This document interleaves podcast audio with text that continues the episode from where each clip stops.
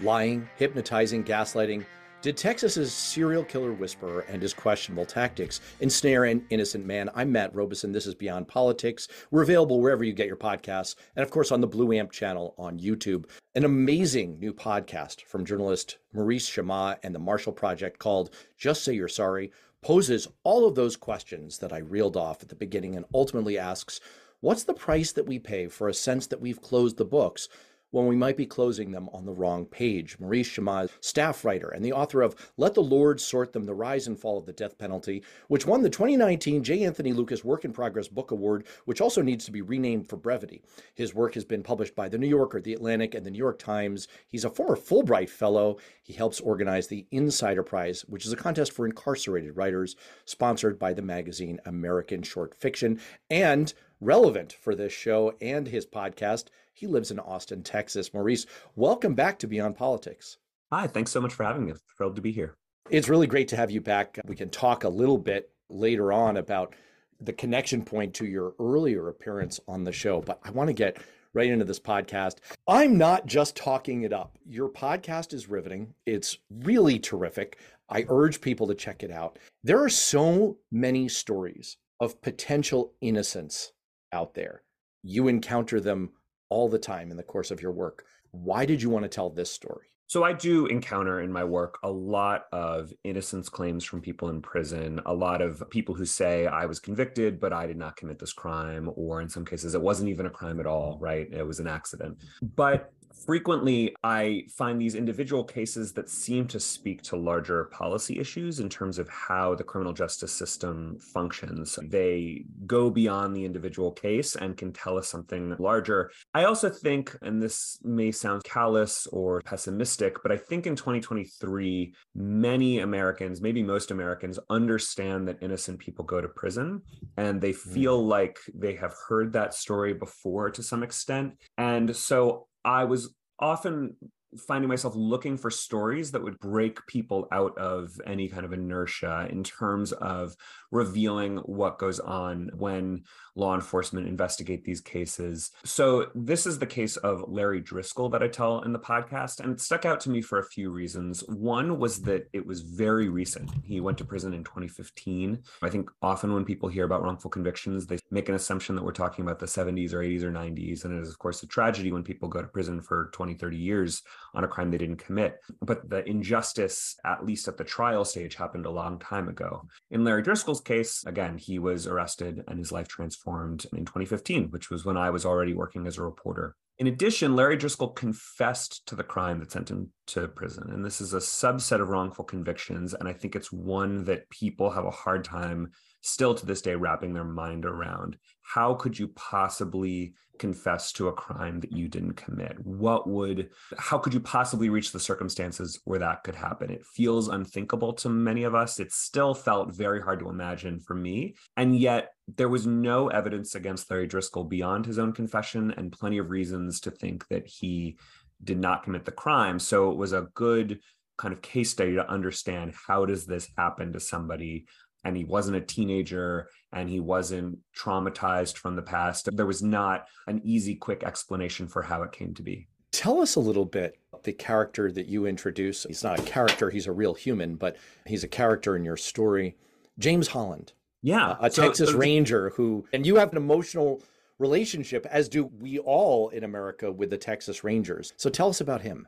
Sure. Yet another reason that I wanted to tell the story and thought that it could work in podcast form was because the detective at the center of the story who elicited this purported false confession and who found Larry Driskill in the first place is a Texas Ranger named James Holland. And we talk about having a relationship to them, I grew up in Texas, but I think even if you didn't grow up in Texas, you have heard of the Texas Rangers. When I was young, there was a TV show called Walker Texas Ranger.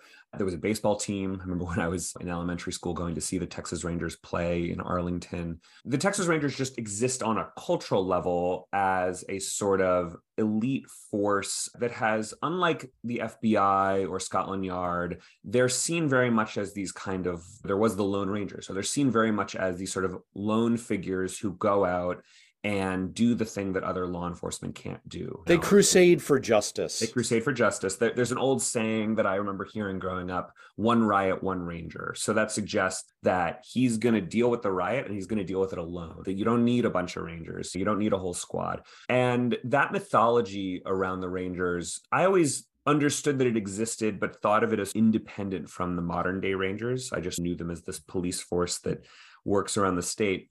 But as I got into the reporting, I learned that there actually is a connection. That mythology plays a role in the way that the Texas Rangers operate today. And by that, I mean that a lot of them still work alone. They go out and do cases by themselves, which is the case of James Holland that I'll get to they there's this idea that they're going to waltz into the interrogation room with their big Stetson 10 gallon hat, pl- place it on the table, and the guy is immediately going to start confessing because everyone knows the Texas Rangers always solve it. This was how it was explained to me by by a tour guide actually at the Texas Ranger Museum and Hall of Fame, which we cover in the podcast. They always get their man. They always get their man, and also, by the way, they have a Hall of Fame that right. that many. we just skated over that. That's weird. Yeah, many law enforcement, very few law enforcement agencies have this sort of thing. I suppose there's police museums, but a Hall of Fame indicates the idea that these individual rangers are superheroes on their own who always get their man.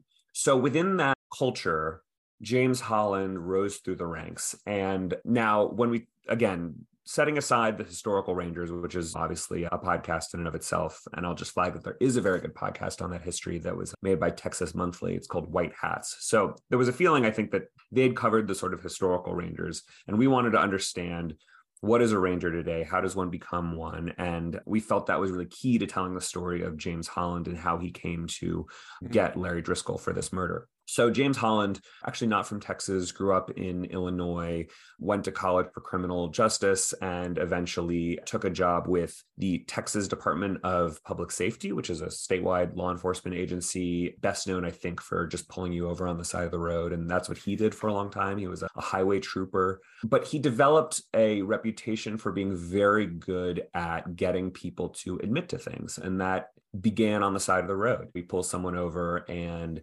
has the kind of sixth sense that there's drugs or guns in the car. And next thing you know, he's got someone to admit it, and that person is under arrest. And then over time, he's given the ability to work on murder cases. And one of the more astonishing stories that I found in the kind of archive of his work was that there was a man who had committed a murder no question that he had committed it, but then he had fled to Mexico and Holland had first found a way to contact him, basically convinced the man's sister in the United States to give up a phone number, called him in Mexico, and then over the course of multiple conversations, convinces him to travel up to the border where Holland himself meets him.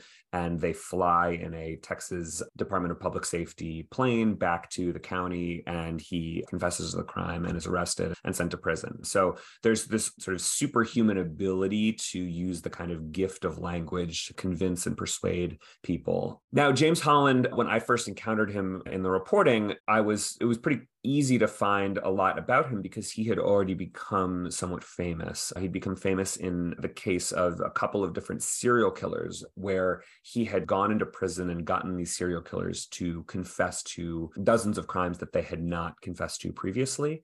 But it turned out that there was this this other side to his work where where the people he was trying to interrogate and convince were not already in prison as serial killers. They were men living their lives. And that is the case of Larry Driskill. And I think that is a good setup for the and I don't want to give away too much because you you construct it in the show really artfully and it really draws the listener in so well.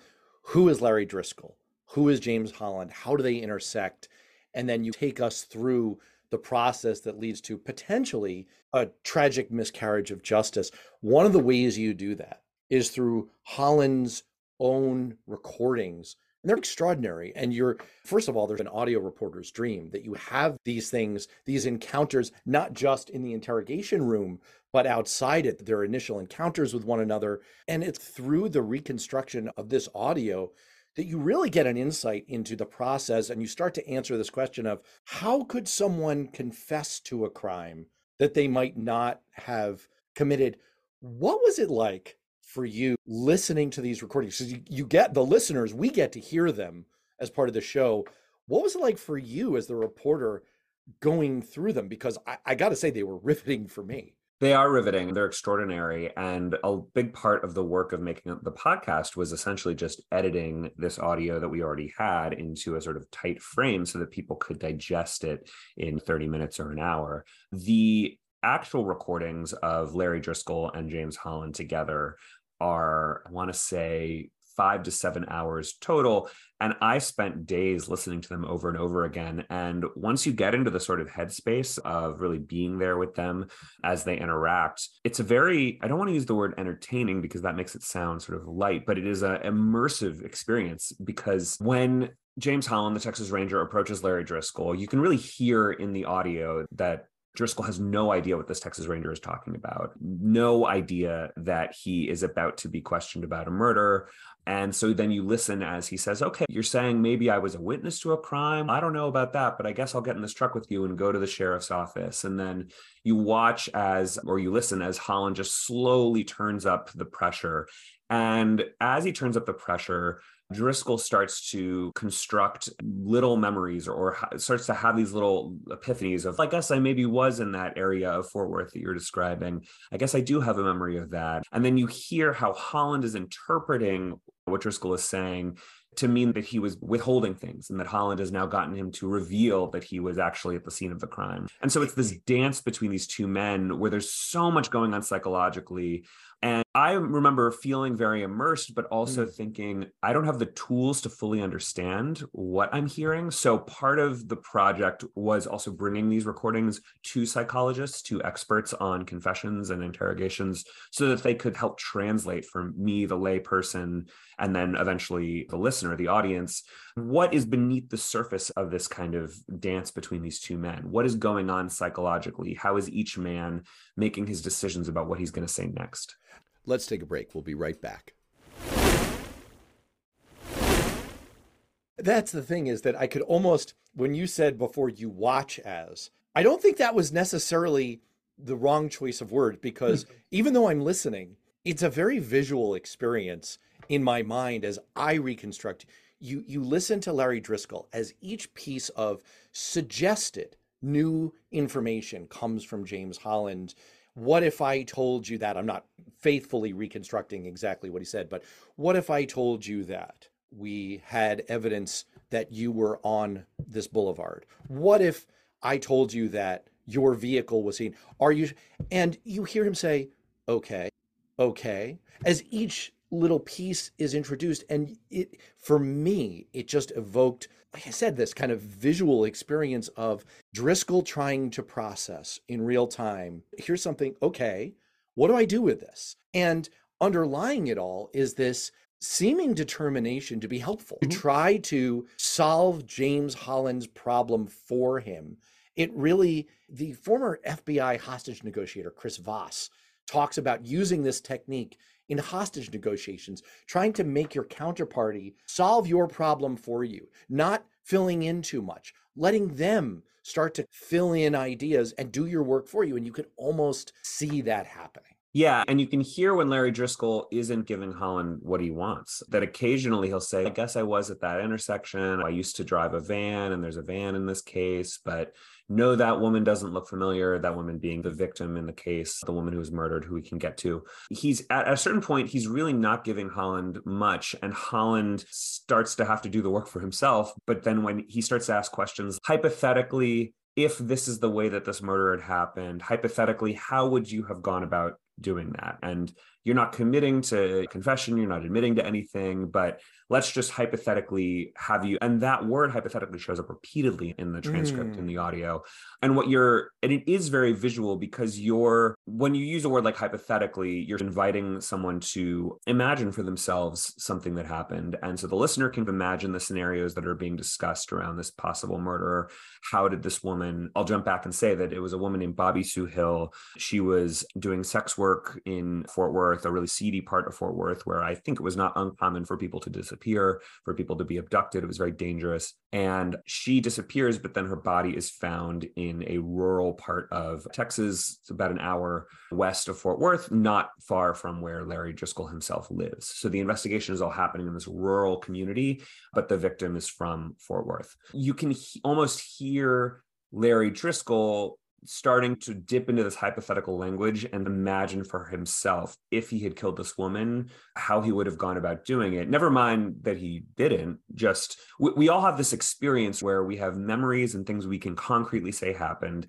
and then we have our imagination and things that are that we know didn't happen. But the more time you spend letting those two sides of your brain almost blur together the harder it is to be really sure what is an actual memory? What is a thing you can say i saw this happen or i did this and what is something that you have invented later? We this of course shows up in our daily lives in very low stakes ways and that was i'd say almost a fun aspect of the podcast was to explore the sort of low stakes ways that we all have that kind of family story where one brother remembers that the t-shirt was red and the other one remembers it was blue and they both swear and they can't both be right we're all familiar with the limits of our memory and i think that these false confession cases show us uh, the kind of ultimately the tragedy of what happens when the weakness of our memory is exploited to its fullest extent. And it's not hard to recreate the effect for yourself. Not that i'm suggesting experimenting on your own children. It's really not difficult to suggest to a family member a sibling perhaps oh don't you remember when we were about 12 and we went to such and such and you lot and the more you put in there the more they start to do what larry driskill did. They say okay and you can just see the process. People can try this for themselves if they're particularly cruel.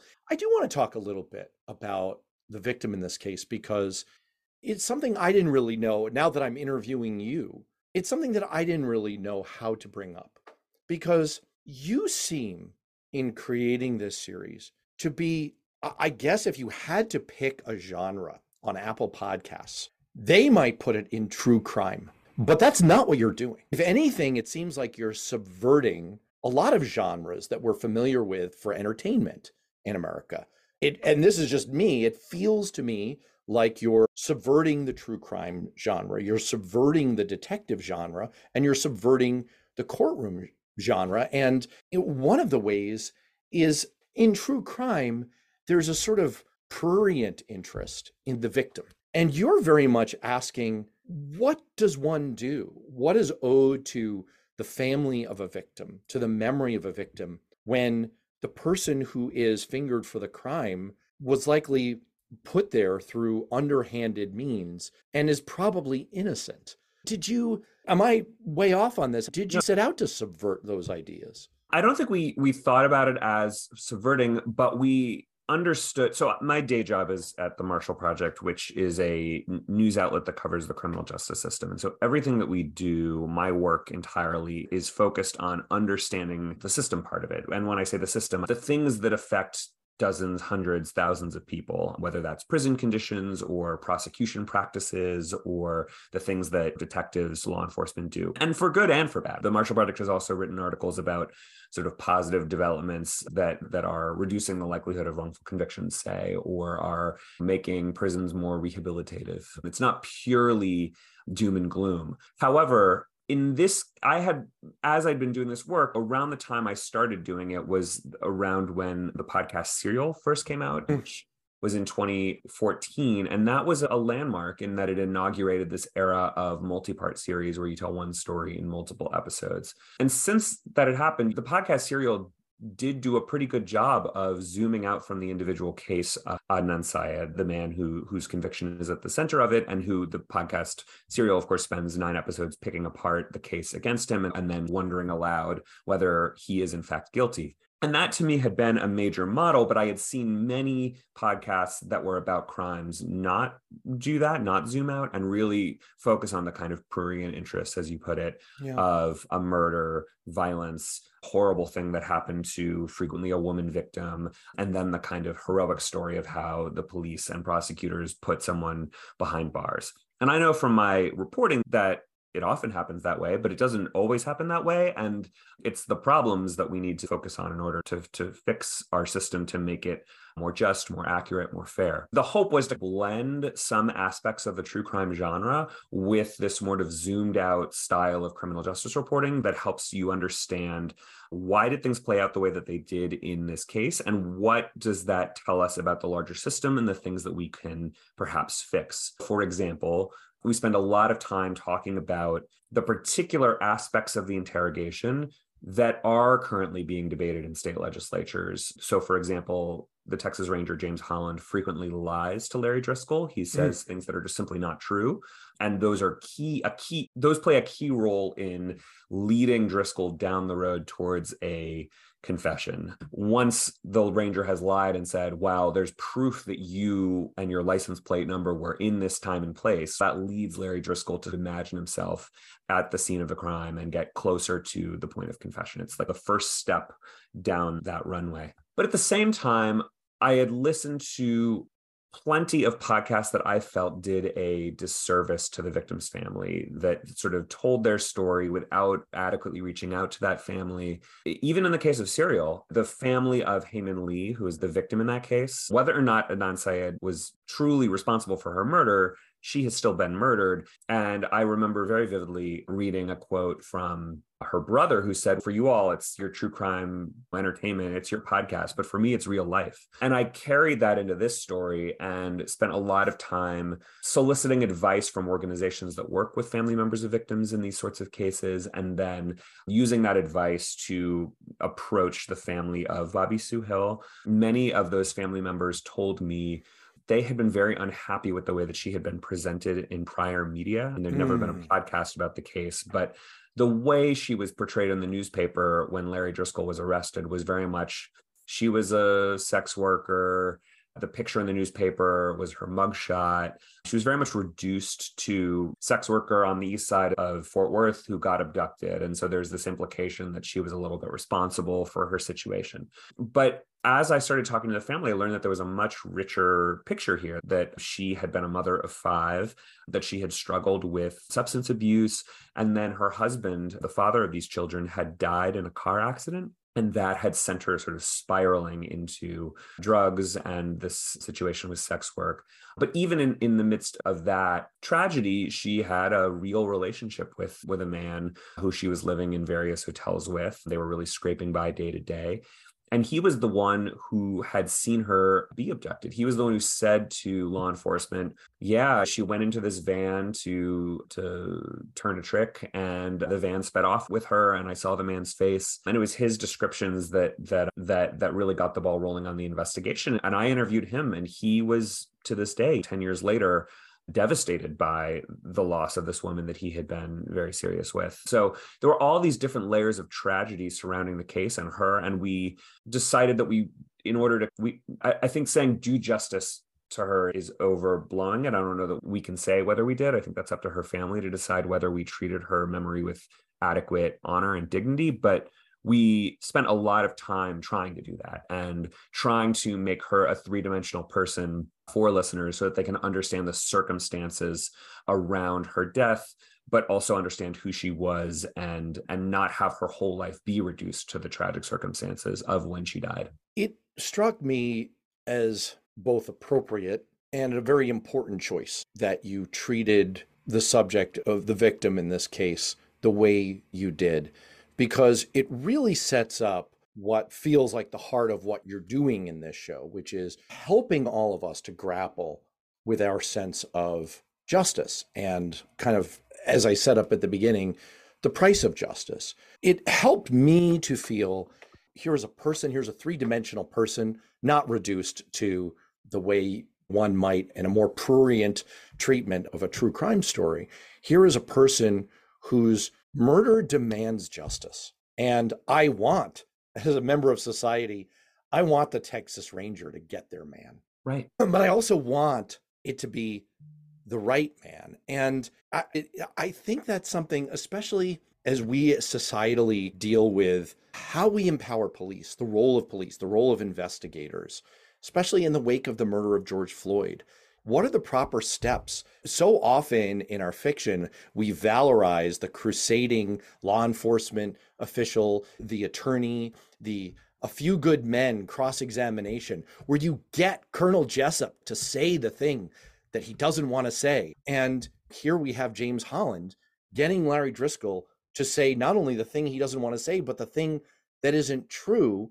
And it's a miscarriage of justice. I'm not really, I'm not sure that I'm going to a question with this other than just validating that to me, the, the treatment of the victim is just as important here as the treatment that you gave to the psychological questions of how does Larry Driskill arrive at this confession.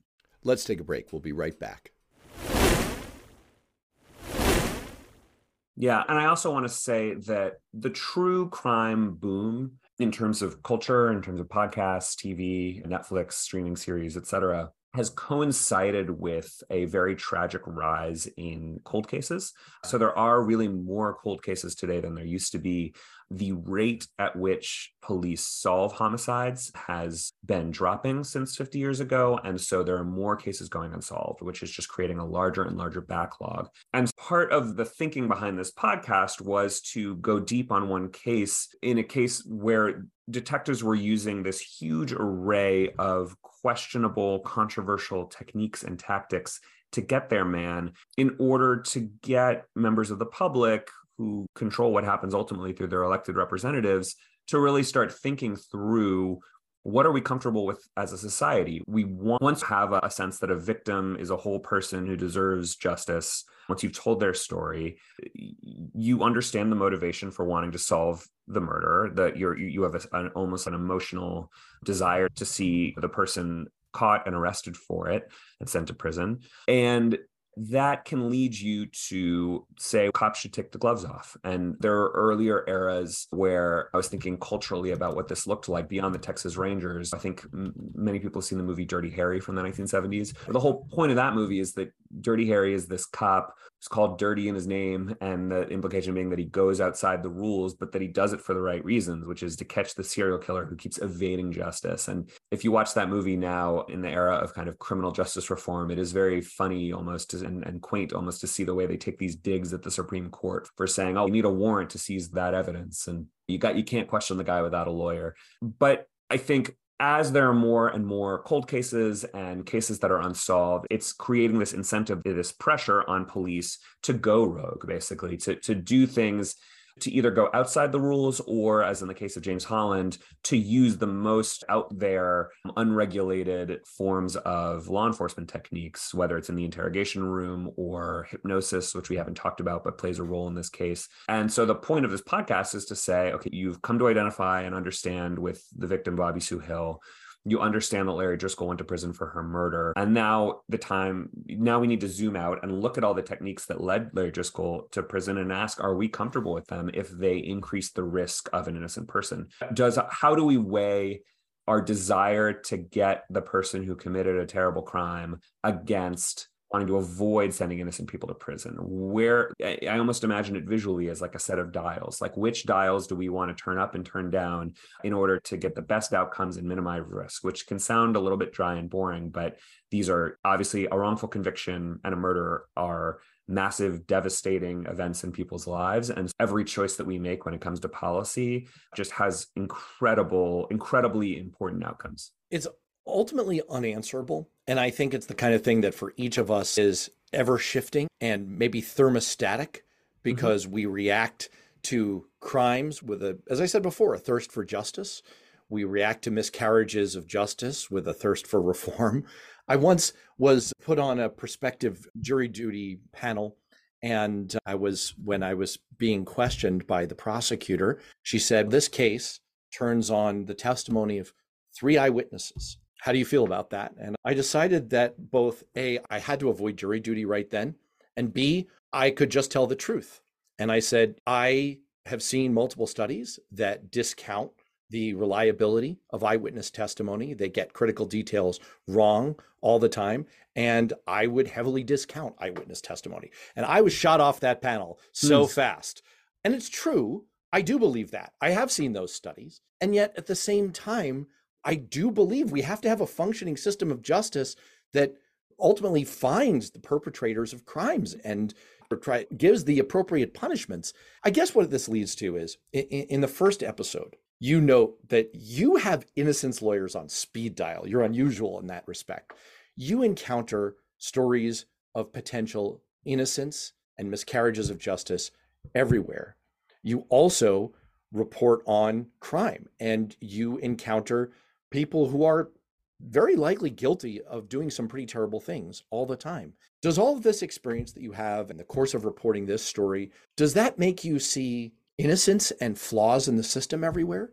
Or does it make you see overall a system that that tends to work everywhere? Wow, that is a big question. That's what I specialize in. You I set know, up a big question course. podcast. I have Well- to look to the challenge. Yeah, absolutely. So I'll say a couple of things. One is that uh, actually 90 plus percent of my work, my journalism, isn't about cases where people are potentially innocent, that they really are much of the time guilty. And the question often is not did they do it? It is what is justice in this case when it comes to the punishment. So, for example, should they be sentenced to death? Should they be executed? Right. or should they spend or let's say that the crime is much more minor it's they've been arrested selling drugs say or shoplifting should they get probation and an opportunity at a second chance or should they go to prison for five years and lose touch with their kids or their parents and get out of prison totally un, unable to to really operate in the world the way they had before and just utterly devastated and traumatized by that experience in prison? So those there are these questions around justice i think that go beyond guilt and innocence. I think that the American criminal justice system, broadly speaking, sends a tremendous number of guilty people to prison. Prosecutors, by and large, don't want to send innocent people to jail or prison, and they and neither do police. And so they do what they can to avoid that. And often with cases like Larry Driskill, you're asking the question of like how many innocent people is too many because it is a human system at the end of the day. So what I often see when I look at the macro system is one where there's just very little understanding and education beyond the professionals who work in it day to day. As you said, I know Innocence Project lawyers, I have coffee with them, I meet up with prosecutors to hear about their work sometimes. I'm immersed in this system.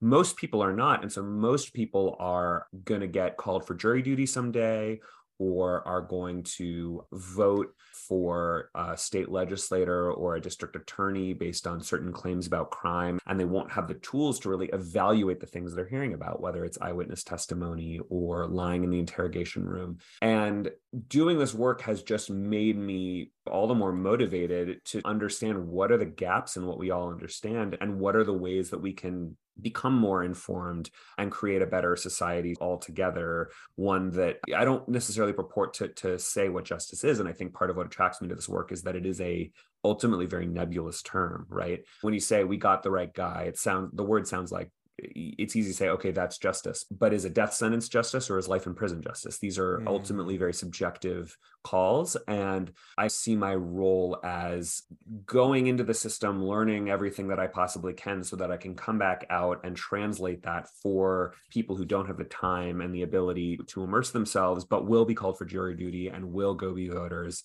and need to have you know just a baseline understanding of what police do day in and day out and the ability to be regulators be watchdogs and say well maybe police shouldn't be allowed to lie in the interrogation room or use problematic eyewitness identification lineups or at the other another extreme shouldn't be allowed to just pull people over on flimsy pretexts and beat them up. Some of these sound really obvious when you say them in a certain way but often there are massive gaps in education and that is what we are trying to fill. And i think the the power of a really wild and bizarre story with strong characters like the saga of larry driskill and james holland is just a sort of inviting entry point for people to try to understand issues that can be very complex, wonky, scientific, pol- data driven policy questions that can really, even if you understand them to be important, they can put you to sleep. And you sometimes need a really inviting yarn to draw you into these bigger questions. And that's why I think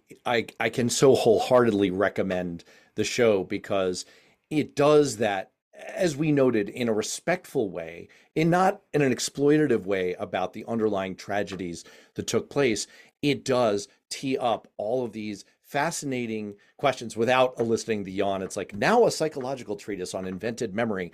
It's far more narrative, and the characters are truly fascinating. And you've done an absolutely wonderful job presenting it, and you've obviously put in just so much work into this. And so you deserve all the accolades that the show is getting. And I hope everyone who's watching and listening will check it out. The show is the podcast Just Say You're Sorry. It's from the Marshall Project. You can find it, you can Google it under the Marshall Project, and it's available wherever you get your podcasts. And Maurice Chammah, thanks so much for being with us on Beyond Politics. Thanks so much for having me. Really great to be here.